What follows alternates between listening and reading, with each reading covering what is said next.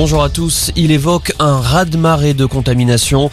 Olivier Véran annonce 350 000 nouveaux cas en France en 24 heures, un nombre jamais atteint depuis le début de la crise. Le ministre de la Santé devant les sénateurs en plein examen du projet de loi sur le pass vaccinal. Les contaminations montent donc en flèche en France, mais aussi en Europe. Selon l'OMS, au moins un Européen sur deux pourrait être touché par Omicron d'ici deux mois, alors que le variant poursuit sa propagation à vitesse grand V. Le directeur de l'OMS Europe rappelle qu'Omicron présente des mutations lui permettant d'adhérer plus facilement aux cellules humaines et pouvant infecter même ceux ayant déjà été contaminés.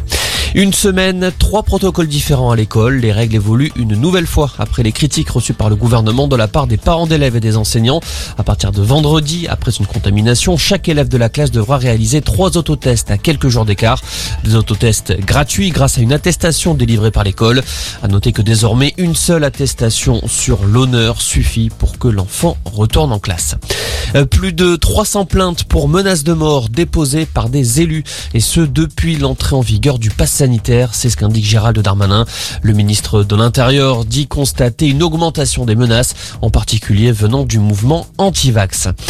Euh, quatre ans après l'accident de car de Milias qui avait tué six collégiens, la conductrice est renvoyée en correctionnel. Il ne fait aucun doute que l'inattention et l'imprudence de la conductrice sont à l'origine directe de l'accident, écrivent les magistrats. Le car avait percuté un TER alors que la barrière du passage à niveau était vraisemblablement fermée, contrairement à ce que dit la conductrice. Une audience est prévue fin avril au tribunal de Marseille. Et puis, huit départements du sud-ouest toujours en vigilance orange au cru, de la Gironde à la Haute-Garonne en par le Gers.